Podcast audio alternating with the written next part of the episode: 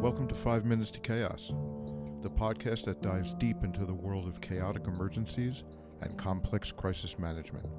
In each episode, we'll engage with emergency managers and crisis leaders to explore the challenges that arise in times of crisis and the strategies they employ to navigate through them. From natural disasters to technical failures to human caused events, we'll examine real life scenarios that put crisis managers to the test. Join us as we uncover the lessons learned from past emergencies and gain insight into the complexities of crisis management. With five minutes to chaos, you'll be better prepared to face the unexpected when it strikes. Let's dive in.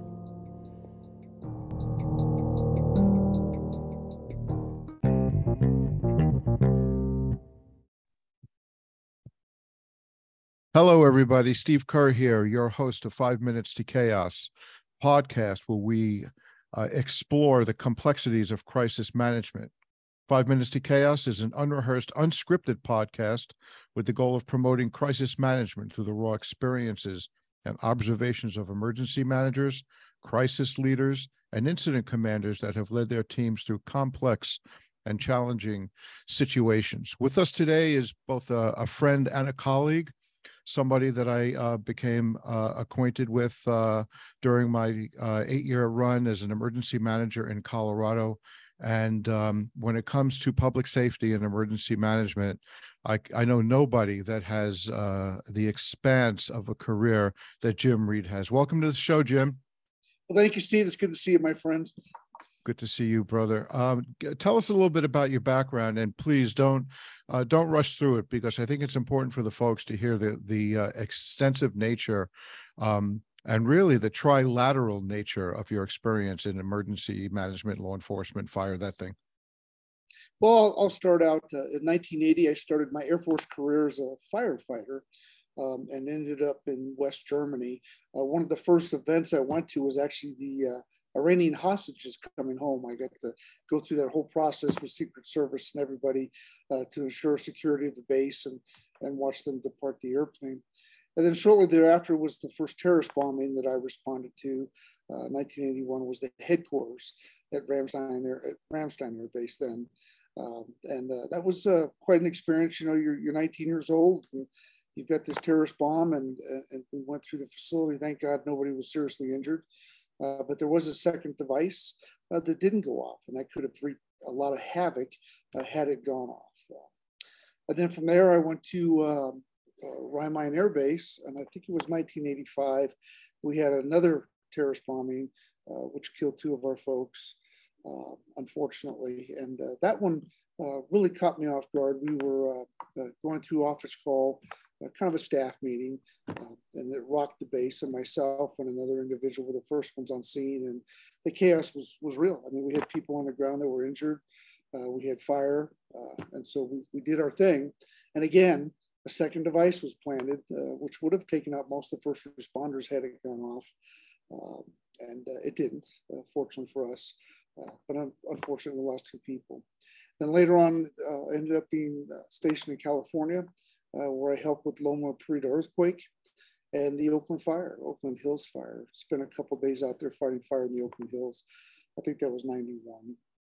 Uh, from there, uh, I ended up going here, coming here to Colorado, uh, retired in 2000 uh, out of the Air Force, and uh, in 2003 took the job as county fire marshal. Uh, and as county fire marshal, uh, you know, we dealt with white powder incidents, meth labs, I, I, don't think I slept for about three or four years because we were just constantly on the go. Uh, the meth labs eventually slowed down. The white powder instance obviously stopped. Uh, and then uh, was asked to go through post academy because I did arson investigations. Uh, I will tell you that I wouldn't uh, I wouldn't recommend going through post at 50 and fluffy. Um, it was a it was a tough run, but I made it. I wasn't going to quit. Um, and got through that. And post is police officer or peace officer? Training. Yeah. So peace I became officer. A, yeah, safety training. Yeah. Right. Is that you were in the sheriff's office at the time? The Did... So I was a sheriff's deputy commander, but I was also a sworn peace officer. And so um, I did arson investigations, hazmat, wildland firefighting. Uh, so we were pretty busy.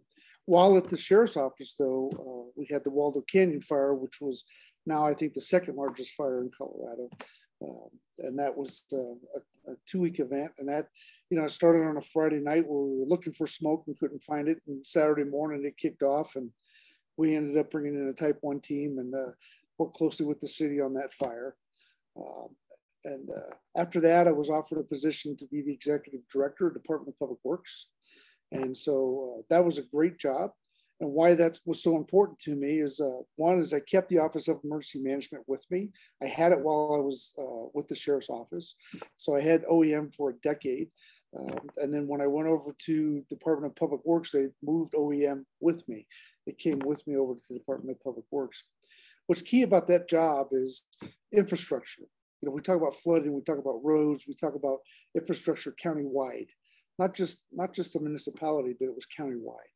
Um, and so that was a huge learning curve for me, uh, but it was also a great uh, area to learn from, right?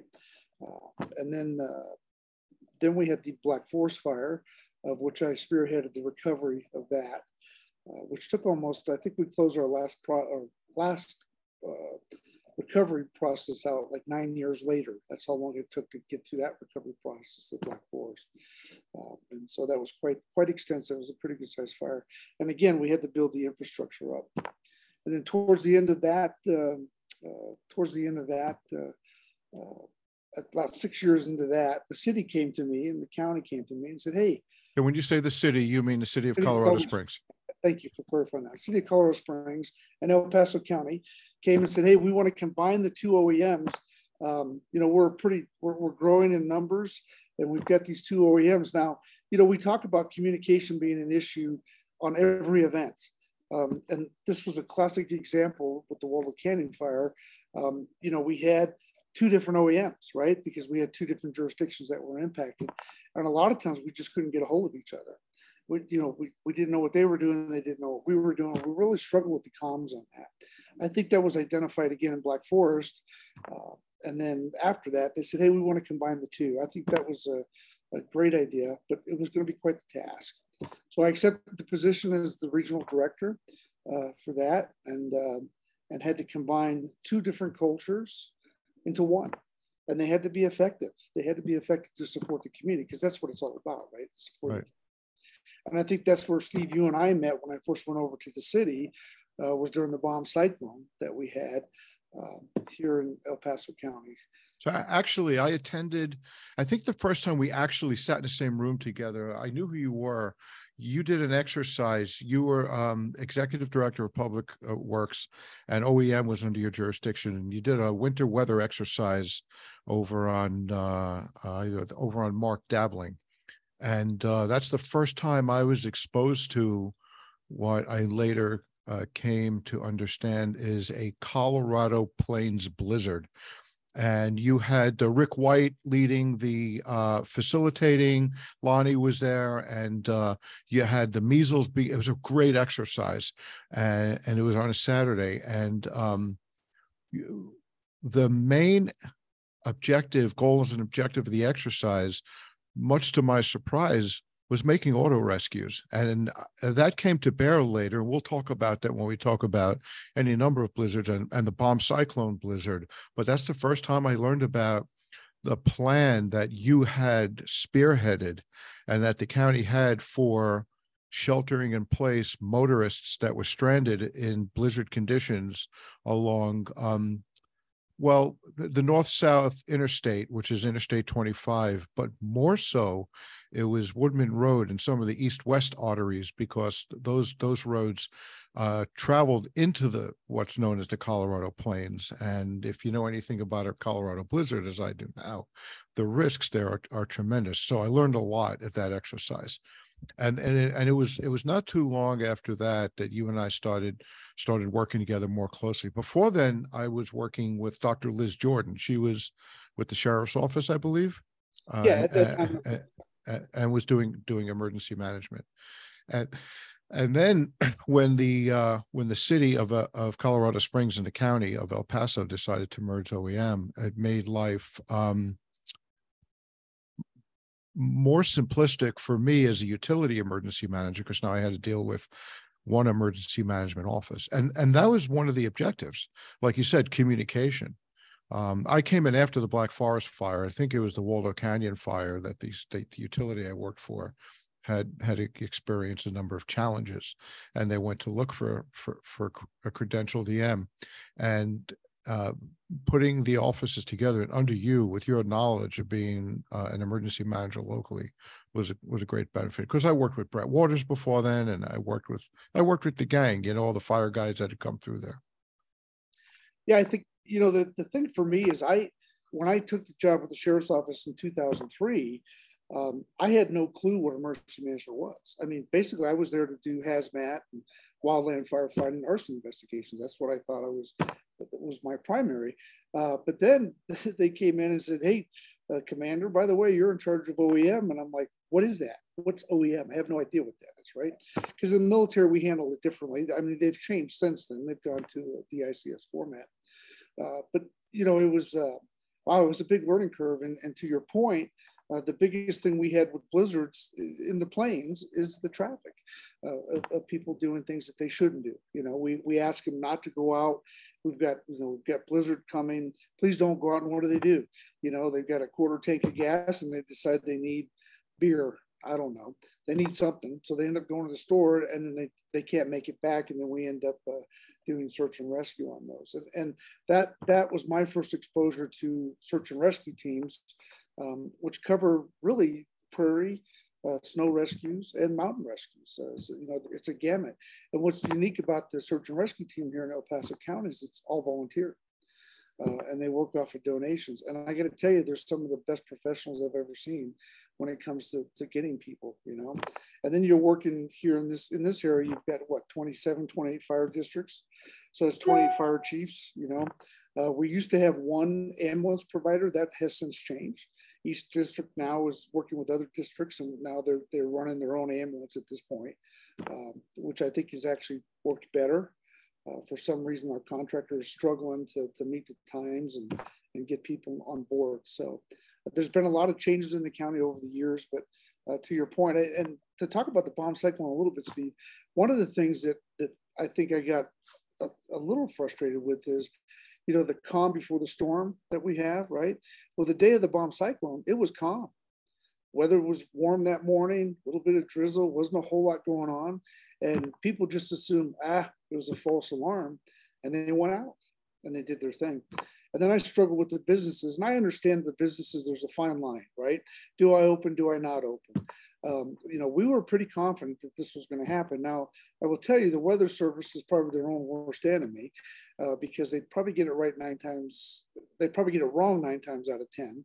And so when you say we got a bomb cyclone coming, people will go, "Oh yeah, it's just another another false alarm that we've got to deal with." And uh, the problem here is in Colorado, especially with the peak uh, you may have what you think is a strong front coming. It hits the peak, it splits it, and it doesn't. It doesn't. It doesn't produce what the, what they think it's going to produce. So it's really hard to, to to guess the weather here or predict the weather here.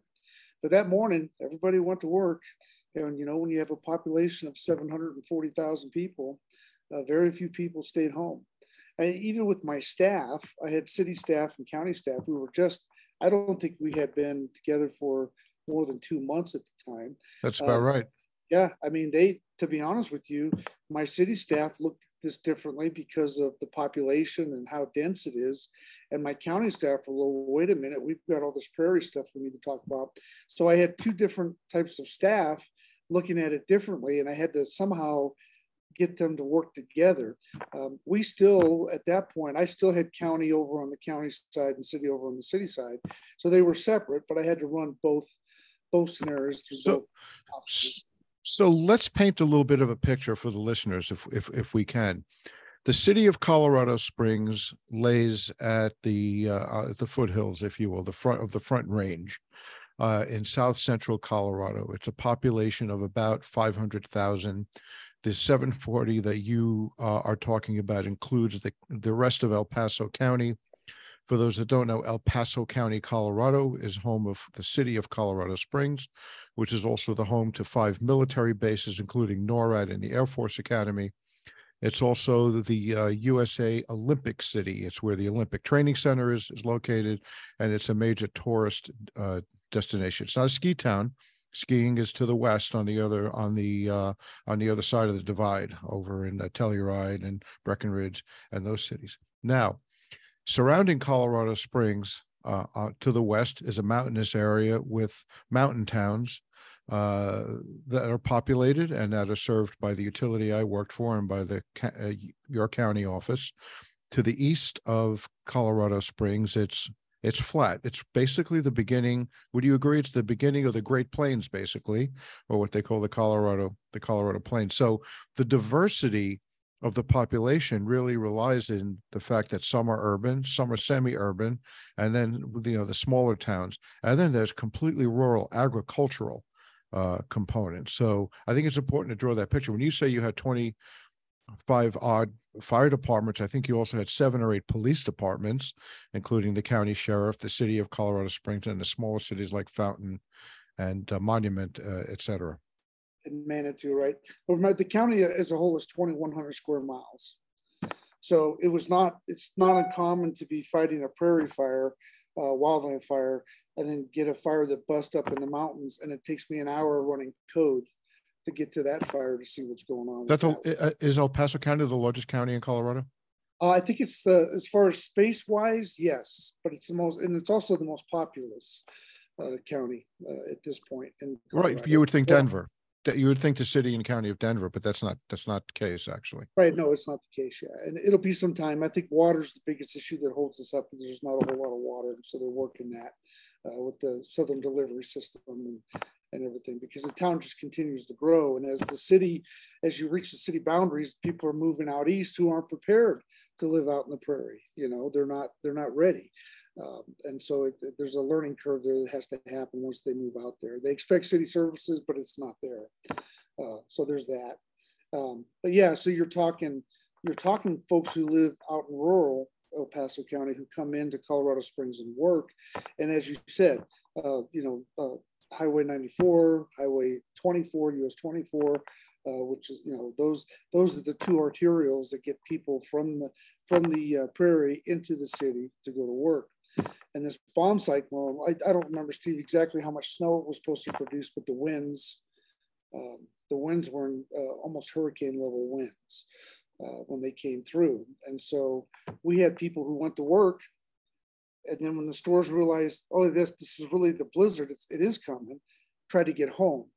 And within the first two hours, I had over 2,200 stranded motorists. And, uh, and so that the tasking of tracking each of those motorists finding out their status, where are they at, uh, how do we get to them, uh, and it, the fire departments couldn't help because they couldn't move because of the winds and, and, what was going on, and and search and rescue obviously couldn't go out. So there was a period of time, several hours, where people had to stay in their cars until this thing calmed down enough where people could go out and start pulling pulling folks out of cars. And so then you've had the sheltering issue. If you can't get your car in there and the fire department can't get to you, how do I get you to a shelter?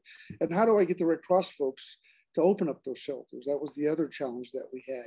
We had a few that were already open, but the access to them was limited based off uh, based off the weather. Uh, and so it was a it was a challenge. Now the other challenge we had on top of that was military has a certain amount of rules, right? So if I were to ask we had several cars that were stuck on 94, which is near Schriever Air Force Base on Highway 94. And I asked the base commander, can I can I take people who were trapped in cars to your base and can you shelter them for a while? Well, you know, that's not going to happen. We get we got their visitor center. They allowed us to put some folks in their visitor center. Uh, but for the most part, they won't, it's a military installation. So there's rules, you know, there's things they could and couldn't do. Uh, so there was a lot of challenges in that. In that. Oh, oh, we're not are we talking posse comitatus level stuff, or it doesn't well, rise? No, that's law enforcement. What it is is security. Uh, you got to remember, you know, that's a satellite. It's a main satellite operating base, um, and you don't know who you're going to get in the car. I mean, this is true. I mean, you, you just don't know who you're rescuing. Um, you know, and speaking of rescuing, we had four by four clubs that were willing to go pick people up, but that that that in itself is an issue too. Think of the liability. I don't know who that driver is. I don't know what condition that four by four is in. Uh, there's no background checks, and so right. we had to had to tell them no. We couldn't. We appreciate the help, but no, we don't. Uh, so let me see if I could recall this properly. You had um, you had the uh, the ECC open. It's called the Emergency Coordination Center in El Paso County, and we had a team there staffing. I want to say ESF four for firefighting, but actually was search firefighting and rescue. Maybe Chief Myers, our wildland fire chief, and I remember. Uh, so the utility I worked for had infrastructure in the mountains. As as a result of that, we had snowcats we had large and uh, small snowcats assigned to both the water department and the and the electric department. And there were other incidents where we we had, I mean, they used them regular for routine utility operations, but there was an incident years ago where um, we deployed some snowcats for utility emergency uh, up at one of the dams that we couldn't control the system using uh, operational technologies like SCADA and stuff like that. But I recall um, answering uh, the, the request for snowcats to help make rescues uh, along Woodman and maybe 94 and 24. And I think Chief Myers may have been coordinating that with you. Yeah, he did. He did several. In fact, we pulled a, an elected official out of her car. Um, you know, of course, you know, I, I, I was happy to scold her for not following the rules and staying home after they were told to stay home. Um, and so that that's one of those things um, that that uh, I, want to go back to your position, how it was created in the, the, utilities. I think this is important. During the Waldo Canyon fire, there were points of failure, single points of failure uh, that were uh, uh, that utilities had regarding water supply to the city itself. And I think um, I think it was an eye opener for those guys. You know what? We don't you know, emergency management is real important. I think we need to establish our own emergency management office. Uh, I will tell you, I was there when it got pretty tight where they would have lost 75% of the water supply for the city of Colorado Springs if the fire had taken out uh, that one single point of failure. And I think that I think they've relooked at that as a result of your work while you were there, saying, "Hey, we need to we need to you know be prepared for this." So I think you did a, a phenomenal job over there with utilities. You kind of opened their eyes and and led them to the trough. You know, but, you know things change. Thank you. I I had I had one uh, been given the opportunity to recruit and retain an, an incredible team of talented emergency managers. Tragically for Brett, I stole some from the city. I recruited a couple from the city, but I mean, all, all tongue in cheek, I, I I think that reflects extremely well on on leadership at, at, at City OEM uh, before you before before you were there. Um, I also had you know support of of the utility leadership, and I had the support of the regional emergency managers because what we do is at emergency managers we knock on doors, we show up with coffee, and we develop those relationships like you and I did, like Brett Waters and I did. Who uh, Brett is now a county administrator, correct? Am I these days? Brett was the city emergency manager at the time. I appreciate the kind words you're saying, but it really is about the team and how we brought it together. And it, I think it really did come together, not well rehearsed during the bomb cyclone because you were running a new office. Yeah, you and I knew each other. My team knew both the city and the emergency management teams from the county, but it was it was this new unified entity that that you were running that we were trying to make work that you were trying to make work. I shouldn't say try to make work, that you were making work. And we just got it done. Yeah, we, we did, and that speaks to the quality of both city and county OEM uh, staff. I mean, they they really came together uh, on that event, uh, but it was confusing for some folks, right? What do you mean? I, you know, who am I working for? Who's who's in charge of what? Uh, but what brought to my attention that is one is that this consolidation was absolutely possible and it was proven during the bomb cyclone response. I go, yes, this is this is absolutely going to work. We just need to get to the nitty gritty on how to how to make it work. And, right. and I will I will tell you, Steve, you know, bringing bringing two cultures together, that was probably one of the most difficult tasks I've ever I've ever taken. Uh, I was there with you, and um, we relied on each other. We trusted each other, and we asked each other for input and advice. And I, I know you struggled with that but I, I believe you overcame and um, the adversity of of that, no, the challenge, I should say, uh, of that. And uh, I, I think I think you in your retirement you left the people of Colorado Springs and the county with a great operation. Well, we left them with a good foundation, and I and I and I've said this before, even in my retirement. Whoever gets it after me, good for them. Now they can take it and run. You know, getting that cornerstone laid, establishing those those relationships. Uh, you know, because and county here in El Paso County, they, they tend not to work with each other. They hadn't for years prior to the consolidation, and so you had you had two government entities that weren't necessarily uh, on the same communication uh, playing field, uh, you know, because they all have their own different uh, views on how things should be done.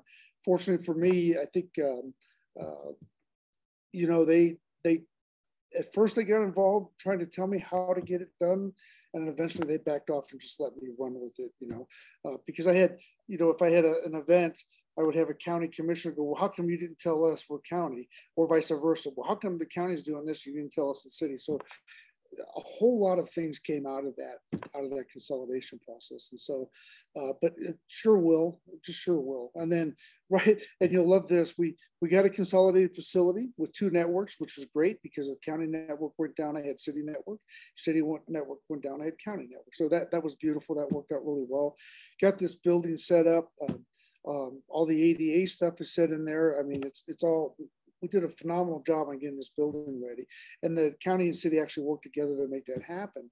And then as soon as we got it done, the pandemic hit. And they said, go home.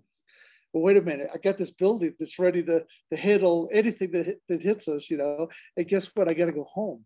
So we had to learn a whole new process of working uh, through Zoom and, and other programs uh, uh, to make that happen. Now, some of us were in the facility all the time. Uh, but yeah, it was it was different, and uh, it was a challenge because we put so much time and effort into getting this facility ready for anything that could hit us, and then we were told to go home and, and work from there. At least the majority of the staff. So the same thing happened at the utility. We were uh, directed to establish uh, a virtual emergency operations center, uh, or as we called it, enterprise command center, and go virtual uh, command using we use MS Teams at the organization, but I at, at the same time while we're running uh, you know, daily command and general staff calls and, and the crisis management team is, is activated virtually. There's still a coordination going on between the city, uh, uh, rather the regional OEM and the utility, and of course all the other agencies that you have responsibility for. And we did that over cell phone and Zoom too.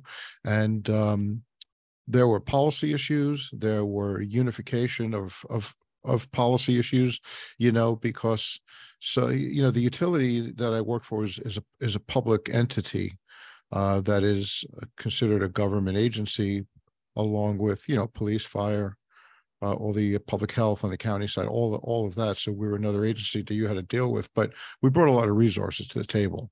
And uh, and and you know you relied on us we relied on you and we tried to make it uh, we tried to make it work and we tried to make unified policy decisions. It wasn't always doable but we we worked hard at it yeah when you when, when we talk about the pandemic the, the first thing we realized is as we were talking to the health department uh, and I had a relationship with the executive director of the health department in, in, as the fire marshal. I worked with her closely on other other jobs. Anyway, uh, she came to me and said, "You know, we need help." So we immediately uh, uh consolidated command, and we worked with them as one unit. So my my staff supplemented her staff, and her staff, you know, help with the, we're, we're an OEM, and so that I think that right there set uh, set a standard because statewide that wasn't happening you know, they weren't unifying with their OEM. You know, OEM was working separate. Jim, statewide notwithstanding, I don't think that was happening in many places. And I think, and then this is a whole other discussion for a four hour podcast. I think emergency management was uh, sidelined, if not intentionally, just by virtue of circumstances and politics during the pandemic. So, what you, you you're unifying with the health department is, is a huge takeaway it was it was almost immediate it was almost within the first week and then once we once we established that then we established uh, and you know this we had our, our general all calls right uh, where right. we would Wednesdays we would do our updates of what was going on and what you know where, where stuff was at and what was going on. And then your um, your national stockpile was delivered to our office, and we helped assist to get that what little there was. Uh, we helped get that out to the folks uh, as soon as possible. Um, and we worked closely with all the clinics and the hospitals, the hospital OEM managers. We had separate meetings with them. Uh, so it was it was a constant. Um, there was constant communication but it was team communication. It wasn't, you know, we weren't we weren't a silo, they weren't a silo. Uh, we, were, we were it was wide open, and we were constantly in communication with each other. Um, and so I think that that in itself, I believe, made it a huge success here in El Paso County for the health department. I mean, my my staff were out there helping set up uh, vaccination sites and, and and and and all that. I mean, we were just we were that involved. Right. Um, team. And yeah. I have to laugh. At one point, uh, one of the uh, directors said, "Hey, Jim, can you do you have more people because my people are burned out?" I said, "Well, how many people? How many staff do you think I have?" And she says, "You have at least sixty people, right? In OEM." oh, really? I said, I said, "Yeah, yeah." That's what I said. I said, "No, there's only 16." And she said, wait a minute, 16. Well, how did you get all this other stuff done? It's because our staff work 24 7, 365. Right. I mean, you know, we we were just as as, as tired as they were, uh, but again, they're different cultures, right? Uh, my guys, you know, our staff uh, expect to work and know they're going to work. Where health department staff were not used to working those many hours and that much pressure. It was really different. It was an experience for them that I'm, I'm sure many of them will never forget. You know, um, it's. I think it's important to mention that the way you worked with the health department was was not um, perhaps it wasn't common during the pandemic, but it wasn't uncommon for how we all worked in that area. Now, I, I don't want to make it sound like Mayberry. This is not by any stretch of the imagination Mayberry, although I was kind of told that before I was hired out there because oh, you come in a small town. It's not a small town. Colorado Springs, is second largest city in in the state. But there were many events where we would support each other. I recall a wildfire. Uh, for some reason, I think it was called the 110 fire, and I don't remember why it was called that. It was down off of 25 uh, south of uh, Clear Spring Ranch. And uh, I got a call Can you um, staff the planning section in the Emergency Coordination Center? And we sent over a team. And for three days, we had a team on the ground working for you maybe Lonnie, uh, and and and that was a coordination center. We had a water disruption, and I said when we would set up our enterprise command center at the utility, we would um, always invite our public uh, partners in. And uh, we had a water disruption because of a frozen valve and a huge tunnel that tra- transported water from our ter- terminal reservoir to two water treatment plants and we set up we would always set up a mac group and that's where we put our, our mutual aid partners. And uh, uh, state state emergency management was in there uh, city uh, and county oem were in there. So we do that kind of thing. So i'm not surprised to hear you say that you unified with public health but i am surprised to hear you say it because it wasn't common. So good for you. Yeah and, and stephen you know this we we are in this community uh, we all work together. Uh, how many times did we did I send staff up to Teller County, a neighboring county, to help them out? How many times did Teller County come down and help us out? I mean, we we we just the relationships. Uh, I I had 20 years. Uh, I was I did this for 20 years, and, and I had the ability or the opportunity, I would say, to meet a lot of really good folks. Um, and those relationships are what made it easy. You know, if I needed help, I just pick up the phone. Hey, Steve, can you send me somebody uh, for logistics? This is where I'm at. Yeah, Jim, I can do that right away. It was done. No questions asked. There was no, hey, do we have an agreement? No, I don't need an agreement. I just need a logistics person. Can you send them? Um, one of the things I, I, I, I really dislike is I don't mind having agreements. They're fine, but they can get in the way of things. Uh, I think if I shake your hand and say, hey, I need your help, will you do it? Yeah, to me, that works better. Uh, because I, I, trust that person that they'll get it done. Uh, when you start getting into the legal aspects and all that good stuff, liability, yeah, there's some, but but keep in mind, my position had the liability. It was on me, and if I'm asking you for help, it's because I trust you and I know you're gonna you're gonna help me out. So, um, you know, I, I'm not a big, uh, I'm a guy that shake your hand and say, what do you need? Okay, you got it. I'll get it to you. The fire you're talking about, I think was the 110 because it was exit 110 off I-25 as well. There you go. that's about right. Yeah, that's kind of how, that's kind of how they do that, you know? Right. So, but I think uh, over time, the relationships with, uh, with hospitals, ambulance providers, fire chiefs, uh, uh, uh the other emergency managers, uh, and, and, then having that relationship with the Department of Public Works Roads, that was a huge benefit to me because I got to meet all those folks too. And when you talk about blizzards and flooding, that's where the equipment is. That's where the staff is, right? And so uh, I remember Manitou uh, after Waldo Canyon fire, the ground was hydrophobic, right? Because it was so hot, so it wouldn't maintain water, and we had massive flooding. You know, I remember I, that. Yeah. I remember Manitou getting hit really hard, uh, and the director called me up the Department of Public Works in Manitou and said, "Jim, I, I need help. I, I don't have trucks, right?" And so I sent all I had, and then I called the city, Travis Easton, and I said, Hey, Travis, can you help me? I said, Jim, what do you need? I need four of these. He said, They're on the way. That's the kind of stuff that makes emergency management so successful. Uh, it's just making that phone call and say, Hey, I need your help uh, and they're there. And, and our community is fortunate because we do that, even with our military partners. Uh, how many times did I call Fort Carson or Peterson and say, hey guys, can you send me this? Yeah, let's run it through the chain and we'll get it to you. And then we got it. So I think in this community, at least in El Paso County and the city of Colorado Springs, we're very fortunate that that's the mentality, that's the response, that's that's how we do things here. Well, the EM collaborative was part of that too. So let's talk about that because I think that's a lesson learned for other emergency managers.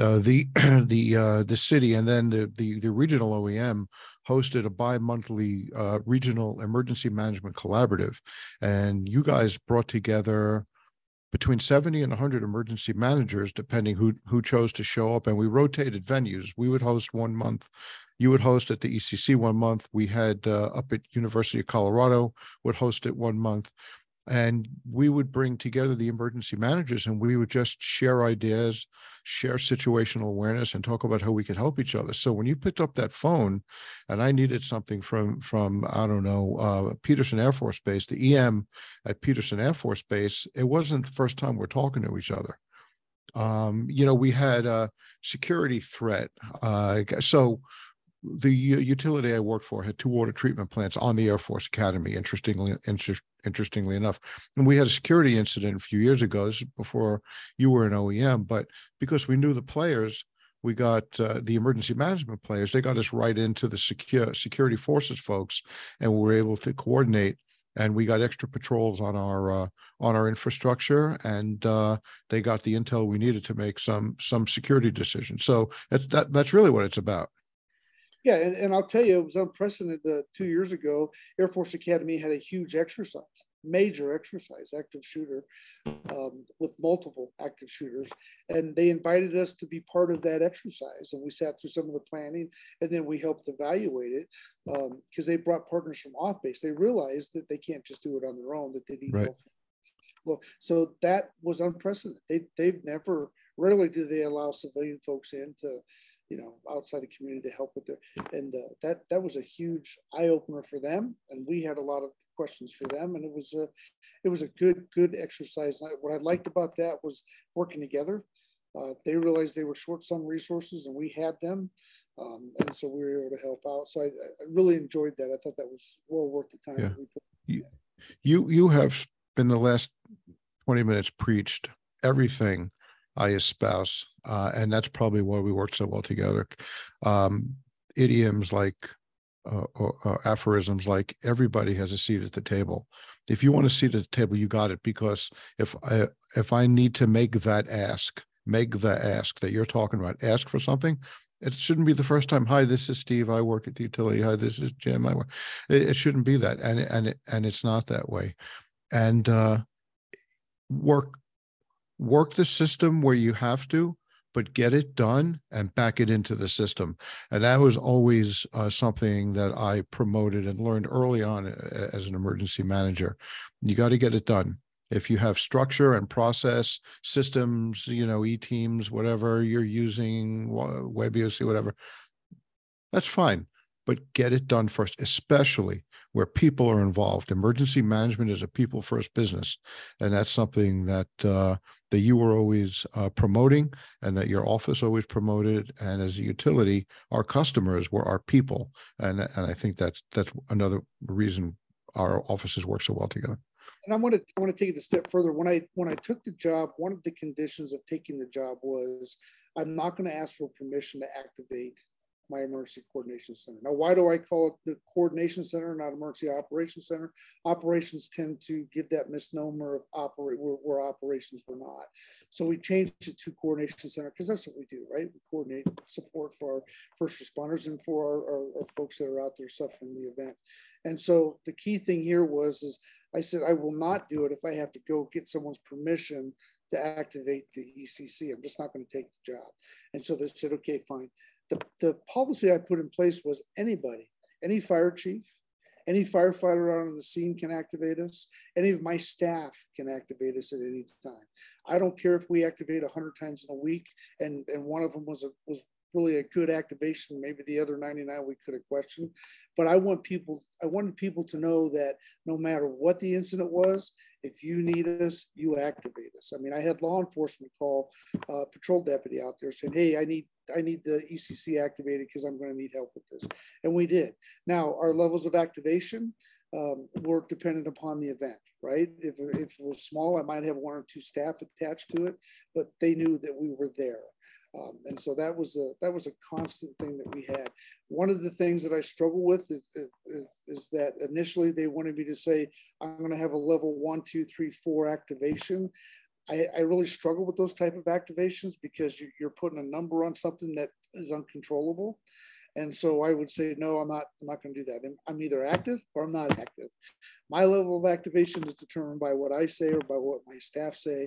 Uh, and that's the end of it because this, this one, two, three, and four, after you get about five of those pages, people just stop they stop looking at it, right? It's a level four. What is that? I don't know what that is. You know, uh, it's like ESFs. Um, when I consolidate it, I don't use ESFs. I don't. Um, I have coordinate. If you look at if you look at the uh, if you look at it, I have coordination, uh, which is basically my operations. I have information, and then I have uh, health finance. So those are my three areas, and all those ESFs are full in those three areas. And why is why is that key, Steve? It's because I'm training city and county staff. Each of them have their own rules when it comes to purchasing and, and operations and all that. But when I activate, they're sitting right across from each other city person is looking at the county person. They're doing the same job, maybe a little bit differently, but they're doing the same job. My city person is late. My county person knows how the city person does it. They can fill in, they can backfill until the city person shows up, and vice versa. So, what we tried to build was a, an OEM that was simple, easy to fall in line with. You know, you know this. You could have a firefighter sitting at one table and a cop sitting at the next, and, and someone needs something from the other, but they don't talk to each other, right? Mm. Oh, yeah yeah so so so i had i had i had red cross the ambulance providers the fire department and law enforcement. I keep in mind you're talking state patrol you know cspd uh, colorado springs police department you know sheriff's office. Right. I had them all sitting there staring at each other, and I'd go back there and, and, and CSPD and say, "Well, I need three more officers. I'm kind of short," but wouldn't say anything. I said, what do you need? Well, I need three more officers. I look at, well, there's SO, go ask them. They're right there at the same table. And so after a while, they kind of fell into that where they were actually talking to each other. Um, and, and guess what? My portion of the coordination was really taken care of at the level it should be taken care of. And it was addressed immediately versus coming to me, hey, I need, then I go to them, hey, they need, you know, let's, let's, just cut it. Just talk to each other. Just tell me what you need and let me get it to you. And we'll, we'll make sure that gets the information. So we're tracking our resources and all that good stuff. Well, that is a huge part of this podcast, Jim. Um, out of the box thinking, how to uh, attend to crises in an unusual manner. Um, you have, and, and having familiarity with the system and worked within it, it was simple. It was easy to plug into, and uh, it, I, I, applaud the creativity and the imagination used to create something so simple. And that's that comes with experience, and that comes with years in in the in the box. And you know that that just, uh, I mean, when you first laid that structure, I was like, huh. uh, you know, let me learn it. And, you know, and you and Lonnie and I, and maybe um, some others, you know, we sat down and we looked at it and uh, we plugged in very easy to that. But um, I I uh, I like that structure, and it it was effective. And I think it's important for the listeners to know, and your contact information will be in the show notes, but that there's a simple way to do crisis management uh, without going through the full NIMS ICS structure, um, and yet still operate within it. Kind of trying to say it meet it's compliant, but it's creative. Yeah, it's it, it, and, and I want you to keep something in mind. How many hours, Steve, did you attend uh, at the city for city OEM training on how to fill a position. So we bring a police lieutenant in and we send that police lieutenant through eight hours of training on how to do their job in the ECC or EOC at the time for them. And then nothing happens. And then 18 months later, we have an activation. That lieutenant comes in and goes, uh, I'm not sure what I'm supposed to do, right? So what we've done is we eliminated that uh, the, the training actually turns into a four hour training. It's two hours of telling them what the coordination group does.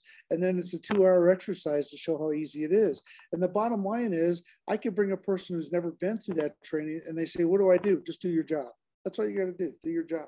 That's it. You don't have to learn anything else. We'll take care of the rest. You know, uh, we're, we're, we're starting to look at um, the business side of the house and laying crisis management structures where the people from the a particular business pick a business so let's say it's a school they're more in their organic role because they'll, they'll perform better yeah, I've learned that, and I think this has been studied and written about. When you take people that don't do what you and I do, we live and thrive in crisis. We live and thrive in fire and ICS and all the things we're talking about. Mm, people in business don't, or people running schools don't. Don't. So you put them in as near a position as possible. So I mean, it, it, it's not very creative at all to take the finance director of a business and put that person as the finance chief or what, what, what, you know whatever you want to call it or the person that runs the operation. You know during the the pandemic our ops chief was our chief operating officer at the utility. Makes sense right? So um, there are some deviations and you got to get people comfortable with the uh, the intensity uh, of of a crisis and uh, you know the the frequency with with decisions need to be made but we're trying to keep them in their organic structures and i like what you're doing there. Yeah and, and keep in mind when you have something that's so structured uh, things don't happen because well that's not that's not within my wait a minute that's not what i'm supposed to be doing. Whereas if i keep it open uh, flexible, which right flexibility is the key to emergency management. Flexibility, even even even managing fires and everything else, flexibility is the key.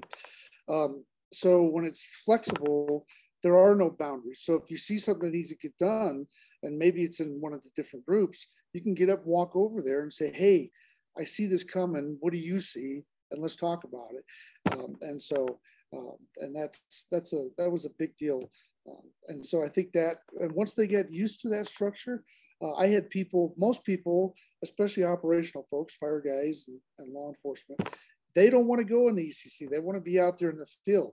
Well, after after being in this structure for some time, they're like, "Hey, I'll, I'll, go to the ECC if you need me to," because it's you know it's I get to go talk to my counterparts or I get to work with them and, and make that happen. So, I think that that along with as you said earlier, our coordinating our coordinating our quarterly coordinating meetings with all the EMs. Um, you know that constant communication, that constant team building, and the team building is just not internal; it's external. Uh, you know, and, and and and you have to all the nuances that come with it. You've got to deal with it. You need to learn how to manage all that. You know, and then you go into the politics. You know.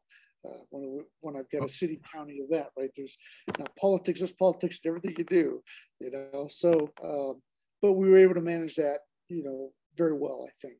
Um, you know, uh, I think we did. You know, um, we didn't talk about the 4 a.m. phone calls. Talk about talk about politics, man. Oh. So, real quick for the listeners, in advance of a snowstorm, the utility, Colorado Springs Utilities, in the city, uh, now the regional OEM, because the county was never involved in this until you you formed your office. Um, we this was a written protocol. We would wake up at four o'clock uh, in advance of uh, the workday. It was only during workdays. And we would get a weather report from uh, somebody who was dialed into the National Weather Service. It was typically somebody in your team. And then Public Works, Corey, I believe his name, would brief out the road conditions and how well they were able to move snow, salt, de-ice, and all that stuff. And then we would have the CEO of the utility, uh, HR director, uh, mayor's chief of staff, HR director from the city, and all this. And then we would um, we would go through this deliberative process, uh, discussion. Four o'clock in the morning, coffee's not even on the on the stove yet, and we're trying to figure out if we're going to keep the workforce home. Of course, all of that went to hell in a handbasket after during the pandemic because we all just well, at least the white collar workers workers went home. But you're smiling there, and, and I love it because those phone calls were those phone calls were just just something else, you know. Well, I, am going to go back to the rules, right? I would I would either I'd call them and then not call. And one day you called me and said, Jim, you and I are supposed to work together to make this decision. I go, really? What, where, where's that at? Oh, it's it's in our agreement. I said, oh, okay. I remember that. I was like, because I was just calling flat out, and you were like, Jim, were you and I going to discuss? It? Why would I talk to you about it, Steve? I mean, right, right. Well, know, because because my upline was like, I mean, we don't think it's going to be that bad. Who's who's making a call? I'm like, well, you know, we got a new OEM director, uh, but we're we're developing a relationship, and and that was that was fine. But yeah, but I, I remember that. I I remember that because because I because I got my boss nipping at my butt saying, why are we waking up at four o'clock in the morning? I'm like, because somebody said so yeah, isn't that funny? And then finally, when you said, "Well, yeah, it's in our agreement," I go, "Really? We have an agreement on phone calls at four o'clock?" okay, all right. I'll, I'm sorry about that, Steve. Didn't mean to leave you out on it, but uh, yeah, no, so- yeah I, would have been happy if you just woke up at four o'clock and made the call and texted me, and I would have woke up. And... It got worse. So we do the four o'clock for the city, and then I do a 4:30 for the county. Oh no, come on. Yeah, yeah, I remember. No. I remember. Yes, yeah. My staff and I would get up at 3:30 in the morning, look at school closures, look at all the weather, talk to the weather guys, talk to now I talk to law enforcement, I talk to PD and SO to see how the roads are. Keep in mind, a right. Six years in the Department of Public Works, you got a guy driving a snowplow. Roads ain't that bad. I can get through. They're passable. You got a guy sitting in a, a law enforcement vehicle. They're going, oh no, they they're terrible. We can't drive on it. So there's, there's right, right. Yeah, you got to filter those two things, right? Yeah, right. So right, we I would check with our security patrols because we had security patrols on the overnight, driving around facilities to see what the roads were like, and our field service crews, which are like our, our utility first responders. And then, you know, that was the information I contributed. listen, we're making light of this thing, but, and it's okay because we could have a chuckle over it, but it was serious emergency management business. And it was just another thing that we made happen and got done. You know, getting the mayor or the mayor's chief of staff and the utility CEO on the phone at four o'clock in the morning to make high level decisions about the workforce in the workday. This is serious stuff because we're talking economic decisions. And uh, so, again, cute, you know, in retrospect, nice to think about, but hey, just something else, you know? Yeah, but we did. And, and the thing is, when we, so I, I once had a general say when I was active duty Air Force, you know, bad decisions are made off of bad information. So give it to me straight. I don't care. And so that's what I liked about those calls is because at 3.30 in the morning, you know, we're up getting all the information, putting it all together for them. That's right. That's right. Four o'clock, we were ready, and we just briefed them out, um, and and then pretty much sat back. And I can tell you many times because it's unpopular to close the city or county. I mean, you know, people, taxpayers expect to have services. Uh, we don't care what the weather is, and that's right. kind of what you deal with. Um, but there were many times when there was pure silence, and that's when you and I would step in and say, hey, we think you ought to delay two hours, give the road crews a little bit of time to, to clear the road so people can come in. Oh yeah, yeah good idea. Uh, uh, and and I re- I remember cultivating my speech because these were elect these are our elected officials, and I would, gentlemen, might I suggest, you know, and I could see you because we weren't on video or anything. I could hear you rolling your eyes. Yeah, like, yeah. really just make a damn decision. Let's move forward right? But right, right? but right. you but then you would just say you know we've done this in the past and it's been successful. You right. consider this is an option yeah. So you but but you want to take care of them because they're trying to take care of the workforce right? I mean, it, it, it, was all it was all well meaning and we're, yeah. we're on the edge of you know city city utility politics there, but it, it really wasn't that big a deal, and and and we got it done man oh man man we could sit and tell war stories forever you know I, I, have the fondest memories of my time in colorado i miss it and uh, I'm I'm sitting here on my uh, perch in West Palm Beach, Florida. I'm looking at the Intracoastal Waterway. It is steamy as all heck out there. It's it's in the high 90s today, and I'm thinking about the bomb cyclone and other blizzards, and I'm thinking, man, that that was a great. It was a tremendous growth opportunity because this urban fella, Black Horse, showed up. Uh, you know, Dark Horse candidate rather. Dark Horse showed up and uh, I I had to learn pretty quickly what Colorado was like, and I had to learn uh, rural. I mean, I had done some rural and suburban emergency management before them, but this was completely different. This wasn't New York. Even the snow is different. And the the snow in New York was wet and heavy and you got traction and I was able to drive in that snow. Well, my first time out in the snow in Colorado, I realized why it's a ski state because the snow is dry and powdery and you can absolutely not stop that car even if you're going five, six miles an hour. So it, it, it's just different. But I reflect on my time in Colorado with great fondness and uh, the friends uh, that I left behind, such as yourself and, you know, Chief Mike Myers and uh, some of the other guys and, and, and gals that I worked with was tremendous uh, emergency management and, and personal growth experience for me. And I want to thank you. Let me go through some, uh, j- just some notes. A couple things I was just uh, jotting along the way. So, heed the warning is something that you said. That stands not only for blizzards in the Colorado plains, but that's also for hurricanes. That's also for tornadoes. So, when the emergency manager, the weather service says seek shelter, we mean it. When we say don't get in your car and drive across uh, Highway 94 in a blizzard. We mean it. Uh, so heed the warning. Uh, evacuate the coastal low-lying areas. We mean it. Uh, pre-shelter. Well, you say that much better than I do, Steve. More politically, because I say, what part of that don't you understand? Well, well, yeah. Well, it's you know, I mean, that's, podcast. That's, yeah, but I don't. But see, the thing is, I don't. I'm not kind when it comes to that. When I tell people, uh, that hey, this is coming. You need to, you know, make sure you have gas in your car. Make sure you have, you know, blankets and food in your car just in case you get stuck. This is not a joke. This, I'm that serious when I tell you this, and and and I think sometimes we we try to. I mean, you said it very polished. I'm not that guy. You know, what part of the put blankets in your car don't you get? You know, what do I need to do to get this to to to get your attention and let you fully understand what you're up against. You, you, know, Jim, the the PSAs in advance of any of these blizzards go out from your office and probably state DOT. I'm thinking um, well in advance of the arrival of the storm, and when 2,200 cars was the number I, I recall you saying.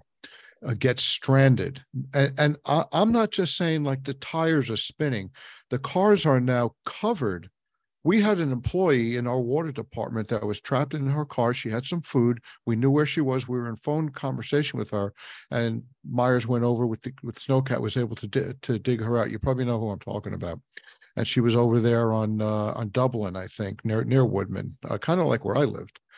And uh, so again, for for the folks listening, this is not just your tires are spinning. Your, your car is absolutely covered at this point from the blowing very dry, uh, not not very heavy heavy wet snow. So when the PSAs are out there and 2,200 people have to still be rescued and their cars have to be towed, uh, and you have churches set up as shelters and schools along these major arteries. I mean, it just says something about how the American public really rely on emergency management, police, fire, et cetera, for for their safety, but really need to take some personal responsibility that's and that's it's a shared responsibility, Steve. It's it's ours. It's ours to give them the information they need, but it's theirs to also take advantage of what right? Yeah. So, honey. Welcome to the podcast. Yeah, that's good. The other thing was uh, pre-sheltering. You know, you set up your storm shelters, your your blizzard shelters well in advance, much much like uh, state and uh, along the coastal areas would for uh, for a hurricane or some other uh, severe weather event. You spoke extensively about relationships. and I cannot agree more.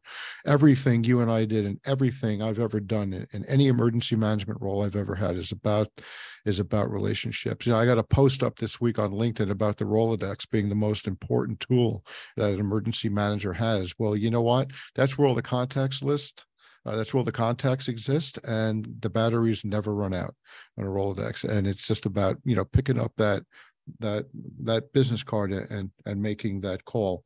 You talked about unifying emergency management and Department of Health, and I capitalized on that, saying that emergency management unifies um, wherever it needs to unify, depending on what the situation is. And it's about getting it done, not so much the process. And uh, we spoke about relationships, and we talked, we spoke about uh, the criticality of, of of an emergency management structure being designed to work, and uh, that's uh, I think that's a critical takeaway. It's make it work for you, make it work for your jurisdiction, make it work for your agency, make it work for your organization. Most of all, make it work for the people and the public that we serve.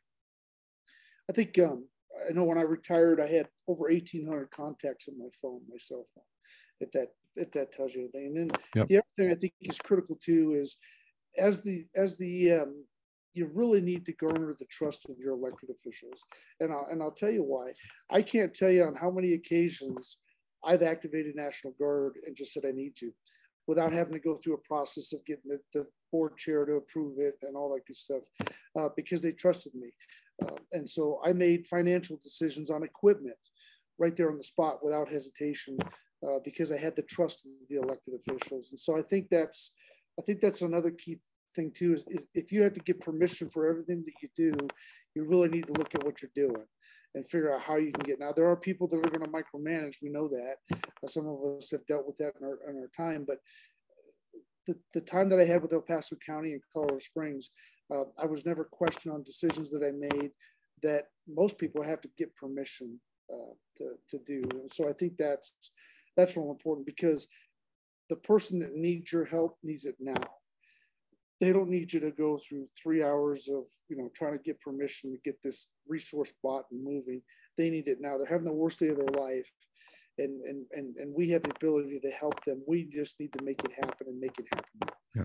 So I think that's critical. I mean, you know, seconds seem like hours when folks are in, you, you you sound like uh, my first boss in in a real emergency management role in New York City, Jerry Hauer. And he, when we when that agency was formed, and I was fortunate enough to be uh, selected to be on the leadership team, Jerry said to us, "This is a people first organization. Rule number one. Rule number two: get it done." That was it. Those are his two rules, and and you sound like that, and it resonates with me. Yeah, and it, it and, and it was for my staff too. I let I gave my staff the ability to make those tough calls and make those decisions. Uh, and sometimes, yeah, I got called on the carpet and had to take a, you know, a little bit of a beating because it was a bad decision. But but I never chastised the staff for it. What I did say is thank you for making that decision, right or wrong. Thank you for at least standing up and make because Jim, that's what I. You know? Jim, the only bad decision is a decision that's not made made no decision. That's absolutely right. I totally agree with you 100%. Yeah. Yeah. So, and, and, and, you know, I've been just like you, I've been very blessed. I've been able to serve my country in the Air Force as a firefighter and, and, and, and take care of people. And then I was fortunate enough to be able to do that afterwards. So my entire life, 40 some odd years of working has been taking care of people because people are what makes, you know, they make things happen. So, um, let a little secret out that I'm four days older than you. Your your your birthday is four days after mine. So um, I'll ask you, um, what's next? Are we are we are we going to you know stay ret- retired? We're going to do anything else? So uh, I looked at uh, maybe getting a small place out your way for for winter times here, so I don't have to deal with bomb cyclones. Uh, not sure I want to do summer heat out there in Florida, but because uh, it's gorgeous right now, it's like 70 degrees. It's beautiful out here. I bet, yeah. But um, you know, uh, because of the amount of time that I put in, you know, 12, 14 hour days, seven days a week sometimes, uh, my focus has really been my family um, and my house right now. And, and, every day is Saturday. There may be, I, I, did get elected to the local fire board, so I do sit on that. I'm, I'm still active with that a little bit because uh, I have something to offer still, I think. Of course. but I think uh, for me, it's been uh, it's been a healthy uh, separation. I don't listen to the radio. I don't, you know, I just I just kind of made the break. So I have a paintbrush and a saw and screwdriver. You know, I'm, I'm doing that kind of stuff right now. I'm sure at some point, Steve, I may, you know, if someone needs a lecture or someone wants me to come out and talk to them, I'd, I'd be happy to do that. But I just, um, I think uh, this has been kind of me time. As selfish as that may sound, um, it is kind of me time. But I won't. I still get uh, people on LinkedIn say, "Hey, can you help me with my resume?" or "Can what do I need to get in?" Stuff, like that. I think uh, for me, I'm, maybe I'm a little bit of a dying breed because I'm not into all the the programs and computer stuff. You know, that's good stuff. Um, I remember I was out in Kuwait, and, and my commander was very adamant that we were going to do everything on the computer. That's all there was to it. And I had the darn thing plugged in and charged. Got out in the field. We had we had an event and uh, the computer was worthless. And so it ended up in the sand somewhere. I just chucked it and pulled out my maps and went yeah. back to work. So you know, it's interesting you say that. I'm I'm I'm plugged in everywhere. I'm on every social media. I I have a robust presence on LinkedIn. The podcast is yet another way that I contribute to my passion, emergency management. Right, this podcast is not monetized or commercialized. And yet, when I walk into crisis, I have um, a clipboard and a pen. I, I mean, I, I just, I just don't trust, uh, you know, any, any of the crisis management programs not to not that the programs would fail but you know the power goes out. And you know like we said the batteries fail. So we'll use it we'll use those tools but uh, we had one in my last you know in my last em role. But uh, i got a clipboard. Well my staff when they come in they're trained to do it by paper first there you go. Digress, but yeah, but they're but the but you know these, and I love them. They're all excited about emergency management. They're young, um, and they just grew up in a different environment than you and I did. And so, hey, they got this program that does this, and they got this program that does yeah. that. I, that's nice, but let's just do it this way for now. I think they were probably happy to see me go, so they could go, you know, so they could they could go forward with the with the new right. innovation out there. But right. but when, it, when the proverbial stuff hits the fan and you don't have all that stuff, yeah, you better know how to pick up a paper and pencil and get to work. Well, I I think we did it well. I think we did it well together, and uh, I'm appreciative of you uh, professionally and personally as a friend. Um, so, how can the listeners find you? You just said you're on LinkedIn. If, if it's okay with you, I'll post your LinkedIn contact on the show notes you have um, do you have my email? I guess if you if you want to get. I can put it there. Yep, yep. That's a great email address, by the way. Blaze uh, Blaze Net Blaze or something. Fighter, Blaze Fighter. Jim Blaze Fighter. Yeah, yeah. That's a good one. Firefighter, always a firefighter. Yeah, know? no, I get I that. To, I did run for sheriff, right? Uh, unsuccessfully, so I'm a failed Yeah, yeah, uh, but just before I got there, I was, the signs were still up when I when I arrived yeah, in Colorado. But, but, you know, it was a great experience. I met a lot of people, and uh, uh, you know, you want to really test yourself, run for office, and, and just see how you. Oh, please, yeah. yeah. It opened up my eyes, but I passed the test. Right, you know, I, I, I kept it clean. I kept I kept my integrity, and uh, uh, it, it worked out for me. But it also brought me a lot of good contacts and, and people got to know me. So yeah. when I make those phone calls, yeah, hey, it's Jim. Hey, what do you need, buddy? Exactly. You so. Exactly. Well, um, before I sign off, um, hey, if you run into any of the old guard, give them a hug for me and a hello. Uh, I miss I miss the guys and the gals that we worked with. We you know we we had a good we had a good show out there and we did good stuff together. So thank you again. I want to thank Jim Reid for joining Five Minutes to Chaos and for sharing his career experience and crisis management stories. Five Minutes to Chaos drops weekly on Thursdays. Please follow us or like us on your favorite platform and set it to alert so you become aware when an episode drops. We welcome your comments and questions, which can be submitted in the comments area of the show or just direct message me on LinkedIn. Until next time, embrace the chaos. Thanks, Jim. Thank you.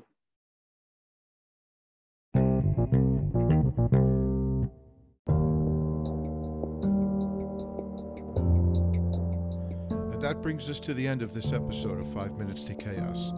We hope you enjoyed exploring the many facets of the incident we discussed today and gained some new insights and perspectives along the way. Remember, confronting chaos is not something to be feared or avoided. It is a central crisis management role that we can learn to embrace and navigate with robust leadership and personal resilience. By embracing chaos, we can tap into our creative potential, adapt to situations more easily, and find a way to overcome the challenges of complex emergencies. I'd like to thank our guests and experts who shared their insights with us today, and to our listeners, thank you for joining us. We hope you found value in today's episode and invite you to continue exploring the many aspects of complex crisis management. Don't forget to subscribe to 5 Minutes to Chaos for more thought provoking conversations and insights. And if you enjoyed this episode, please consider leaving us a review or sharing it with a friend and colleague. Until next time, embrace the chaos.